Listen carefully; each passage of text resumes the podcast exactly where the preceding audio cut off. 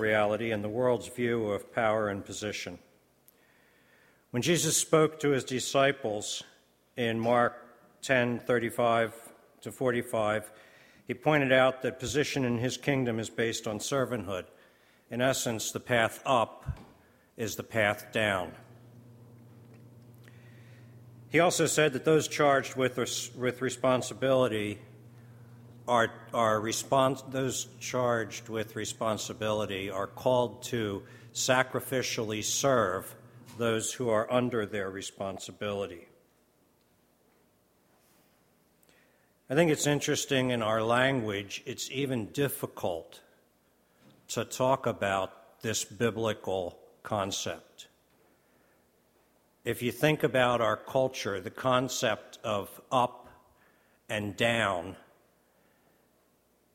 in terms of authority and position, if you advance your career, where are you going?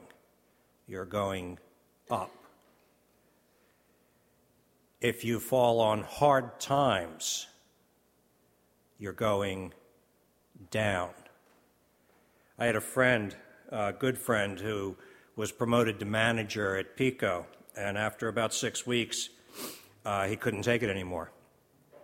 And he said he wanted to go back to being a senior engineer, and people were baffled, because this was a step down.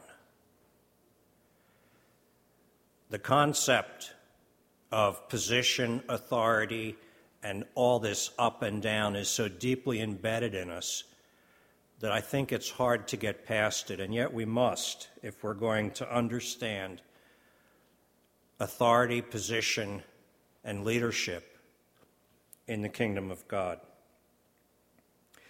In the same way that the disciples were distracted by the world's belief that authority is a means for self-advancement, we often misunderstand other gifts and responsibilities given to us by the Lord.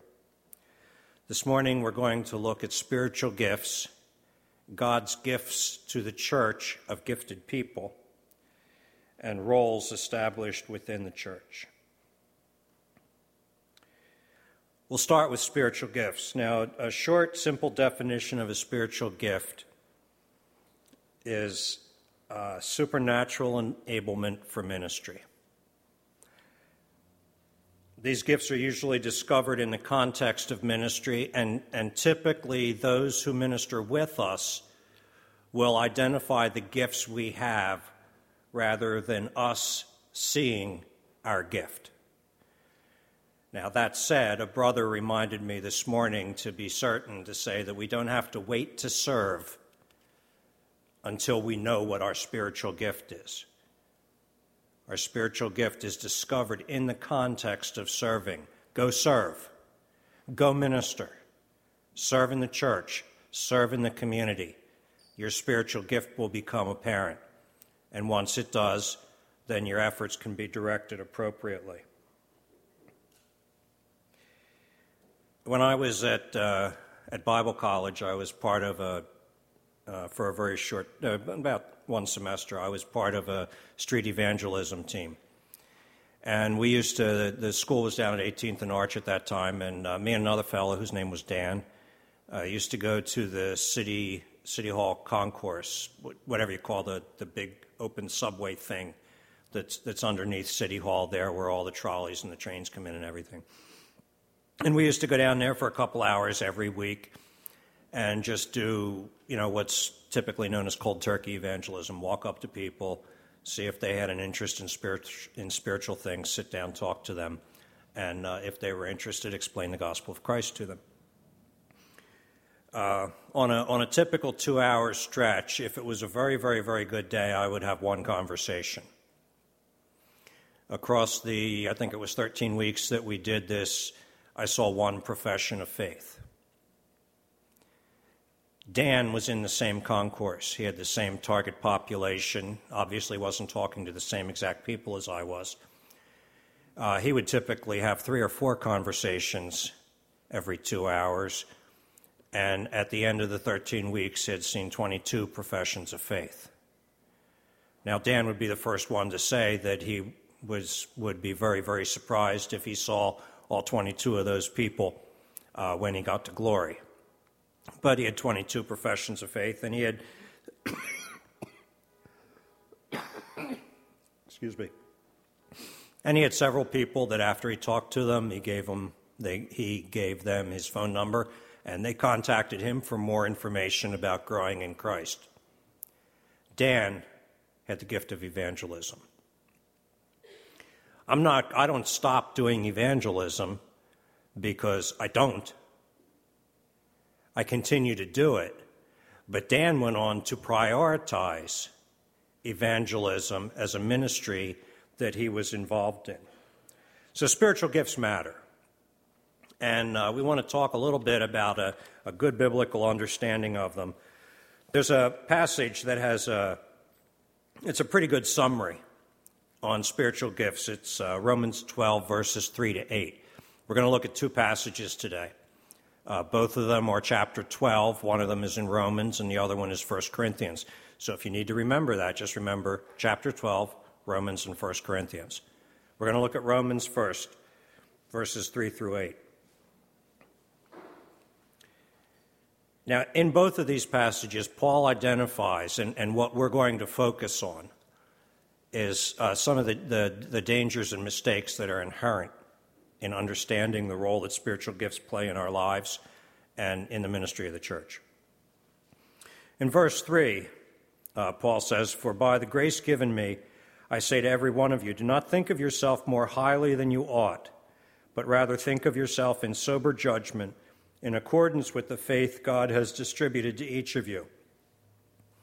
I don't know about you, but with me, balance is always a struggle in my life. I tend to either be on this extreme or that extreme. And there's two extremes here in this passage. Paul says, don't think of yourself more highly than you should. Now, that's just straight out. In other words, don't be proud about your gift. Don't be proud that God has gifted you with a spiritual gift. But there's another danger, and that is there are some of us, and I fall into this on occasion, that are like, woe is me, nobody loves me, everybody hates me, I'm going to eat all worms. And this isn't right either, because Paul says, rather think of yourself with sober judgment in accordance with the faith God has distributed to you. You see, we shouldn't run ourselves down, and we shouldn't run ourselves up. We should see ourselves as God sees us, precious, priceless, and completely prepared to play a critical role in the body of Christ. In verses 4 and 5, he has an illustration and a truth. As we all have bodies with many different parts that are interdependent and all necessary for the functioning of the body, likewise, we are all different parts of the body of Christ, interdependent, each depending on all the others. When I was in Haiti, we didn't have electricity at night. And one night, I woke up from a deep sleep with a very great need. And I jumped out of bed and ran through the dark room to where I needed to get to. And unfortunately, either I forgot the layout of my bedroom or somebody moved the furniture, because I slammed, and I mean slammed with my whole heart, my right foot into a chair leg. My entire life was consumed with the second toe from the right on my right foot. There was no other part of my body that mattered. None at all. To this day, that toe is crooked, just as a reminder that I neglected to take care of it by watching where I was going. Now, the interesting thing is, it didn't stop hurting right away, although it eventually got to where I didn't see stars anymore. But for weeks afterwards, I walked funny, because of a toe that's that long. And eventually, my hip and my knee started to hurt because I walked funny because of a toe that was that long. The same thing is true in the body of Christ. There are no little insignificant parts. We need to take care of all of them. And when a part is hurt, it impacts the entire body. When a part can't fulfill its responsibilities, can't do its job, so to speak, the rest of the body suffers because it counts on that part to play its role. In verses 6 through 8, Paul lists some gifts. It's not a complete list, and emphasizes that what matters is not the gift we have, but the spirit in which we employ our gift. He says, we have different gifts according to the grace given to us. If your gift is prophesying, then prophesy in accordance with your faith. If it is serving, then serve. If it is teaching, then teach. If it is to encourage, then give encouragement. And if it is giving, then give generously. If it is to lead, do it diligently. If it is to show mercy, do it cheerfully. It's significant that the verses that follow this passage on spiritual gifts teach on love, mutual submission, forgiveness, seeking the best for others, and other expressions of the Spirit-filled life. In 1 Corinthians chapter 12, verses 3 through 31, Paul goes into more depth on the topic of spiritual gifts. I'm not going to read these passages, so please turn to them in the Pew Bible. I'm sorry, I don't have the number or the page number for you. In verses 4 through 11, we see that all spiritual gifts come from God, who distributes them as he chooses for the benefit of his people and for his glory. We see that these gifts are an expression of the power of the Holy Spirit. We see that there is variety in the gifts given, and that all the gifts are given for the common good. It's difficult to find a passage that more clearly demonstrates unity and diversity than verses 4 through 6. Verses 12 through 14, the theme is unity. The theme of unity and diversity in diversity continues, as Paul points out that although we come from different backgrounds, racially, economically, socially, etc., we are all equal in Christ. This truth is further developed in Galatians chapter 3, verse 28. In verses 15 through 31, we see that differing functions, differing giftedness within the body is necessary for the body to function well. We see that there is no better gift and no lesser gift. There are simply gifts, some different. Each member of the body needs the other members. No one is complete without the others. So to summarize, God has given each of us a gift or gifts so that we can serve the body of Christ and glorify our God. Our gifts are given for the benefit of others. The Corinthians erred by believing that gifts could grant position within the body. We see that our gifts do not increase or decrease our value to God or the value that we have to the body in which we serve. There's tremendous diversity in gifts, but complete unity and equality within the body. For the body to function well as intended and designed, everyone must exercise the gift entrusted to them. It's important that every believer has at least a basic understanding of spiritual gifts, since every believer has one, and all are needed for the body to function well. When I look out on a congregation this size, and I see potential. I see what can be. That is what I long for Grace Chapel. But that can be involves each and every one of us playing the role that we're called to play within the body of Christ. Again, when we were in Haiti, I don't know if Harris is here today or not, but he typically keeps track of how many Haiti stories I tell. He's going to have a banner day today. When we were in Haiti, at one point, a mob sought to kill one of the local lay pastors. And through divine provision, a bunch of Belgian peacekeepers happened to drive by as this was going on, and they grabbed them and threw them in their truck, and they drove to the hospital. I should send them a thank you note. They drove to the hospital, and they rushed in, and they went to an inside courtyard that was easily defensible, and they barricaded themselves in there. The mob promptly tore the gates off the hospital and rushed in to get at this lay pastor that they wanted to kill.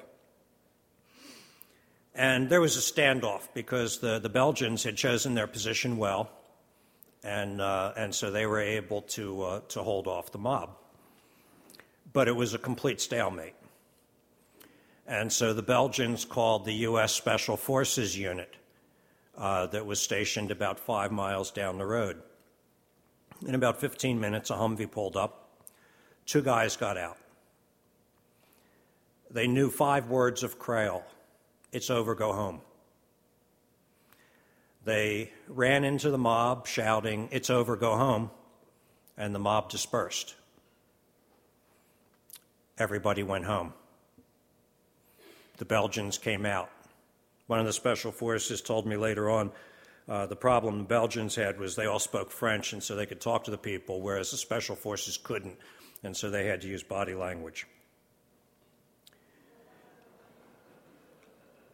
You guys are a little slow.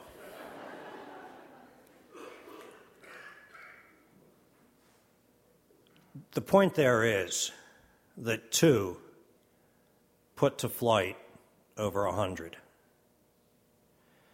The point is that 2 men who were trained and committed and used all the skills that they had were able to accomplish what had been impossible for a larger group of men.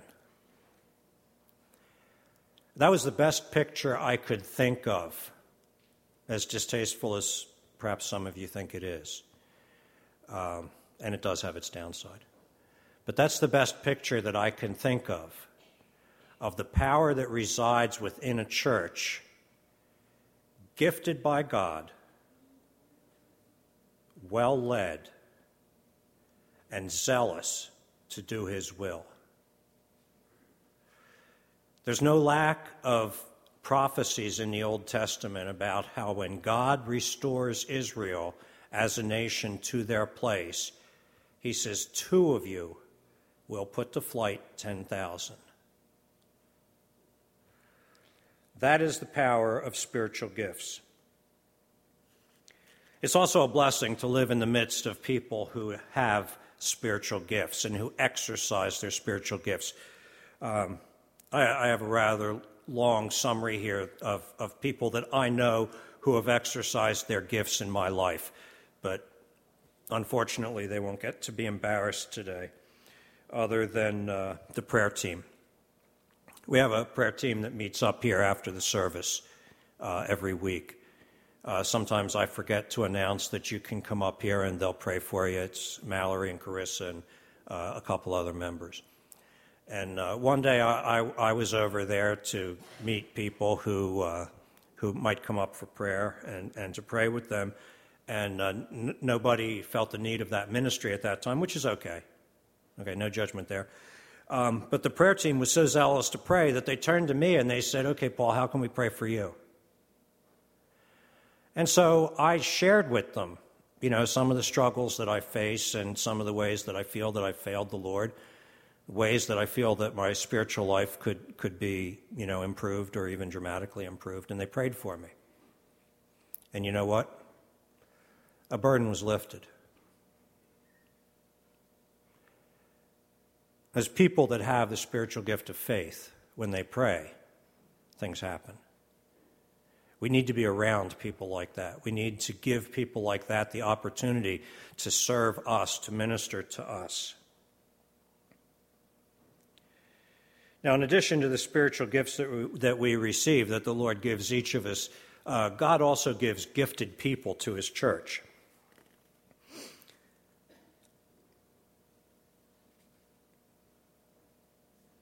The best passage to look at this is Ephesians chapter 4, verses 7 through 18. Now, again, note that the context of this passage is that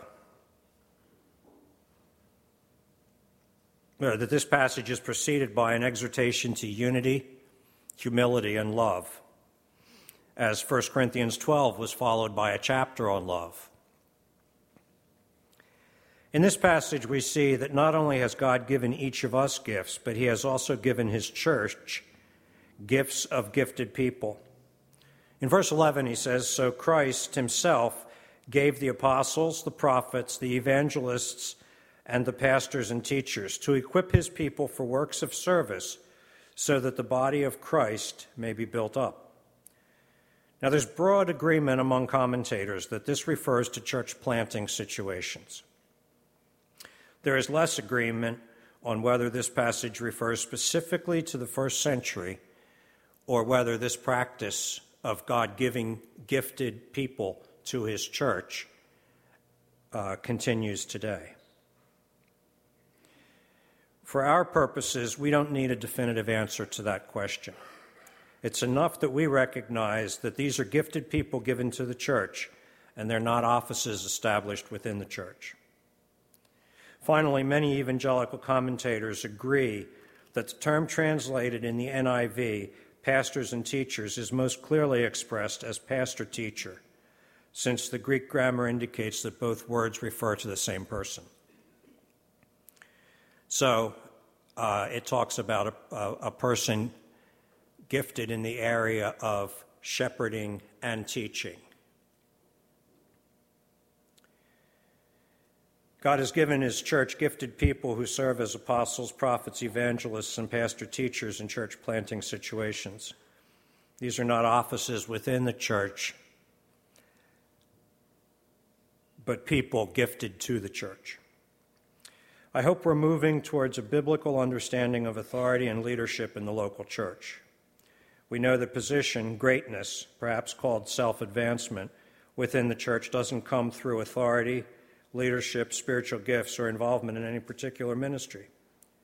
We've seen that God entrusts authority to the church and has designated roles, not people, to exercise this authority. Now we want to look at the roles or offices established within the local church. The first question we need to answer is what is a role, a position, an office? Now, I realize that there are technical differences between these. I actually read management stuff about this to try to figure out how I should talk about it. And I came to the conclusion that although some of you are management people who probably know all this stuff, most of you have been blessed from all the confusion that you find in those articles. And so we'll just use the words interchangeably. I think the principle we're talking about here can be better illustrated than defined. If you're counting, this is the third.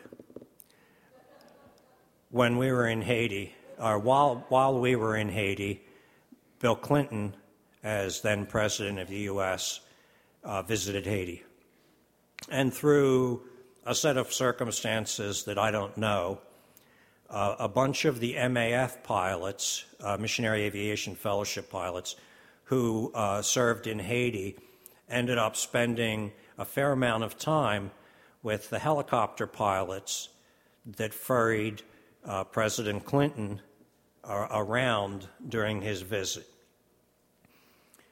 This is what they said. Now, there was at least one pilot who was not a big fan of President Clinton. And he didn't think much of him as a man. He didn't appreciate his politics. He appreciated even less his moral conduct. Interestingly enough, when the president, at least in this instance, I don't know what their practice is, so I don't want to phrase it that way. But in this instance, they had 4 helicopters involved in ferrying President Clinton around. 3 of them were little helicopters. I don't know what kind of little helicopters. They're little helicopters. And the president would be in one of them, and when they took off, they would do a shell game so that it was difficult to tell which of the helicopters the president was actually in. And then there was a 4th helicopter, and this was a big helicopter. The fellow who didn't particularly appreciate President Clinton, his job was to fly the big helicopter. And his job was to stay in between the ground and the 3 small helicopters, because missiles that they shoot at helicopters look for a heat signature. And the more heat you have, the missile will track that object. And so his job was to basically be a sitting duck to draw fire in the event that somebody fired a missile at President Clinton's helicopter. Now, the MAF, and this is the part that you need to remember, the MAF pilot who related this story told me, he said, I looked at him and I said, well, you don't like the man. How in the world do you get in there, strap in, take your helicopter up and do your job? And he said, I don't protect the man, I protect the presidency. That's the difference that we're talking about here when we talk about a role or an office. People fill roles and offices, that is true. But the power is not invested in the person. It is invested in the role, the office, the position. That's where the authority, the responsibility, which we know are tied together, that's where they lie. Now, the Scripture defines 2 roles within the church, elders and deacons. In Titus chapter 1, verse 5, Paul tells Titus to appoint elders in every town. In 1 Timothy 3 and Titus 1, Paul lists the qualifications for elders, for choosing elders. There are a number of English terms used interchangeably with elder. They include pastor, shepherd, overseer, and bishop. There are 3 Greek words variously translated and used interchangeably at times. 1 Peter chapter 5, verses 1 and 2, and Acts chapter 20 are examples where all 3 Greek terms are used to refer to the same group of people. Now, for the purposes of, we're going to talk about deacons in a second, but for the purposes of this study, we're more interested in the role of elders. And next week, we're going to spend the entire message fleshing out the little snapshot that I just gave you. Deacons, the second role that we see established within the church in the New Testament. Deacons are mentioned multiple times in the New Testament. The role initially appears in the resolution of a dispute in the early days of the church. Acts chapter 6, verses 1 to 3, the 12, referring to the 12 apostles, created the role of deacon to assist them in caring for the physical needs of the flock. Oversight of the physical needs of the flock has been the traditional role of deacons throughout church history. Paul gives Timothy the qualifications for a deacon in 1 Timothy chapter 3, verses 8 through 13. Since Timothy received qualifications for deacons, I'm assuming that he was responsible to appoint them. In New Testament times, it appears that the word translated deacon may have had a broader scope than simply caring for physical needs. There's a principle that runs through all that we have studied last week and this week. Excuse me.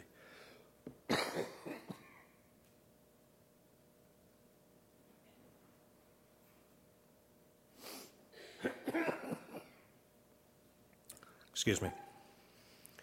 There's a principle which runs through all that we have discussed last week and this week. It's a foundational principle in the coming kingdom of God, which we can apply to our day-to-day lives right now. It will bring a greater degree of simplicity to our lives and will dramatically impact the world around us.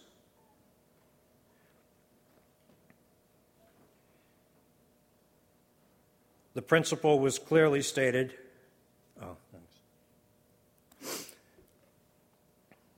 The principle was clearly stated in Mark chapter 10, towards the end.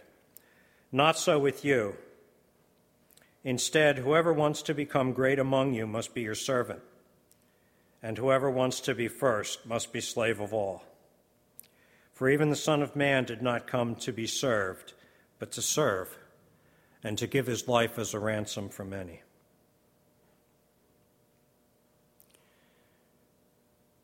That's pretty straightforward. And it goes 180 degrees against the culture that we live in.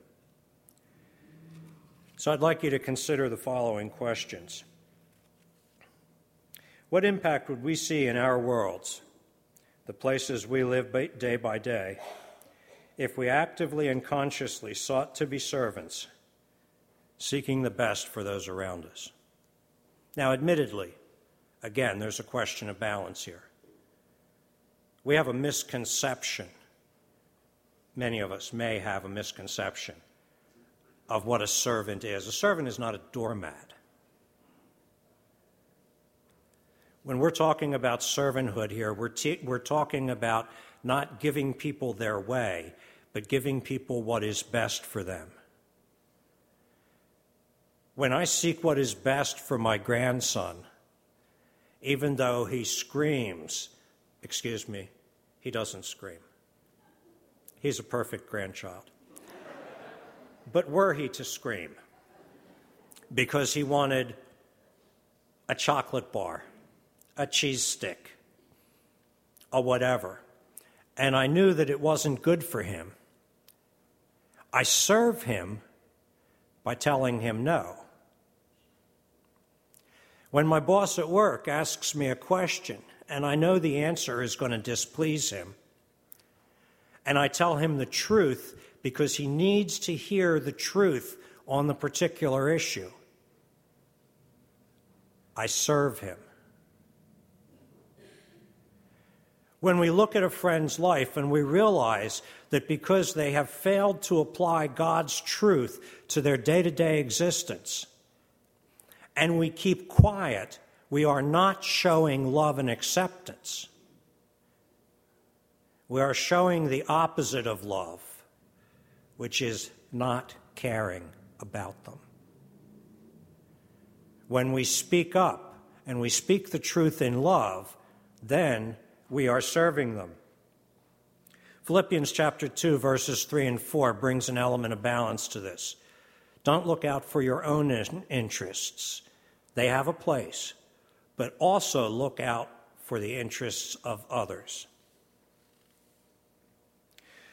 What impact would we have in our world if we consciously sought to speak encouraging but true words to family, co-workers, and neighbors? Do you know that there's actual secular studies done where they have talked about how they have done studies and they have seen that people who share encouraging words with co-workers eventually become opinion makers in the workplace? Wow. They just discovered God's truth. And they proved it scientifically. Can you imagine if we were known as encouraging people? Now, there's times when you have to say things that aren't encouraging, but think about it this week. Make it a goal that you will say one encouraging thing to every neighbor you meet, to every person you meet in the workplace, and to each your family members on a given day. Just one thing. and telling the guy that you can't stand at work, well, I'm glad you're not dead. That doesn't count as encouragement, okay?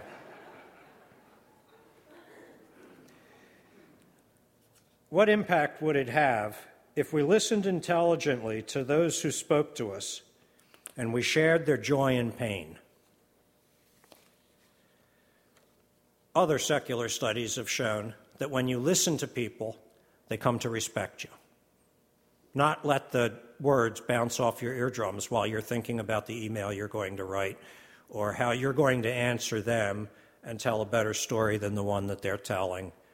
But when you really listen to people, you listen interactively, you listen to experience their life, that will build a deeper relationship between you and whoever you are listening to. And here's number 4. In Haiti, as part of cold turkey evangelism, I would ask people, sometimes, depending on the person, but sometimes I would ask them, when they failed to see the value of Christianity, I would oftentimes ask them who they wanted for a neighbor. Would they rather have a Christian for a neighbor or a really, there's really no good way to translate this, but just a really solid voodooist? With only one exception, and I don't think he was being honest with me. I think he was just, trying to play the game with me. But with only one exception, every time people chose to live next door to a Christian. Now, the contrast there, which I can't explain to you, is an extremely stark contrast. And so it makes it easy to see the advantages of Christianity, perhaps more because of the disadvantages of the other side. But if we interact with people, if we listen to share their joy and their pain, if we encourage in the words that we speak to them, and we serve them in the way that we relate to them, we begin to express this foundational principle of the coming kingdom of God and give them a foretaste of what life in that kingdom, which is the life God intended for us, would be like. I have to believe that if we do that successfully, they're going to break the doors of this church down to get into it. They're going to wake us up in the middle of the night to learn more about God's word, and our world is going to be changed. Let's close in a word of prayer. Father God, thank you very much for the spiritual gifts that you've given to us, for the enablement that they give us to change the world around us.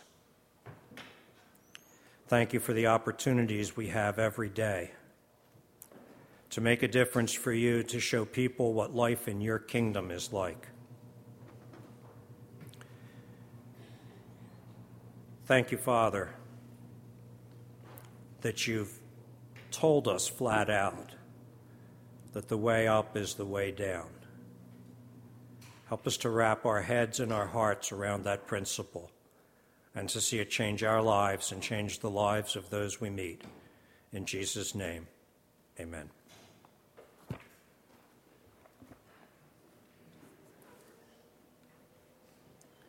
We have some special instrumentalists here. We're just going to give a few seconds for. Thanks, guys.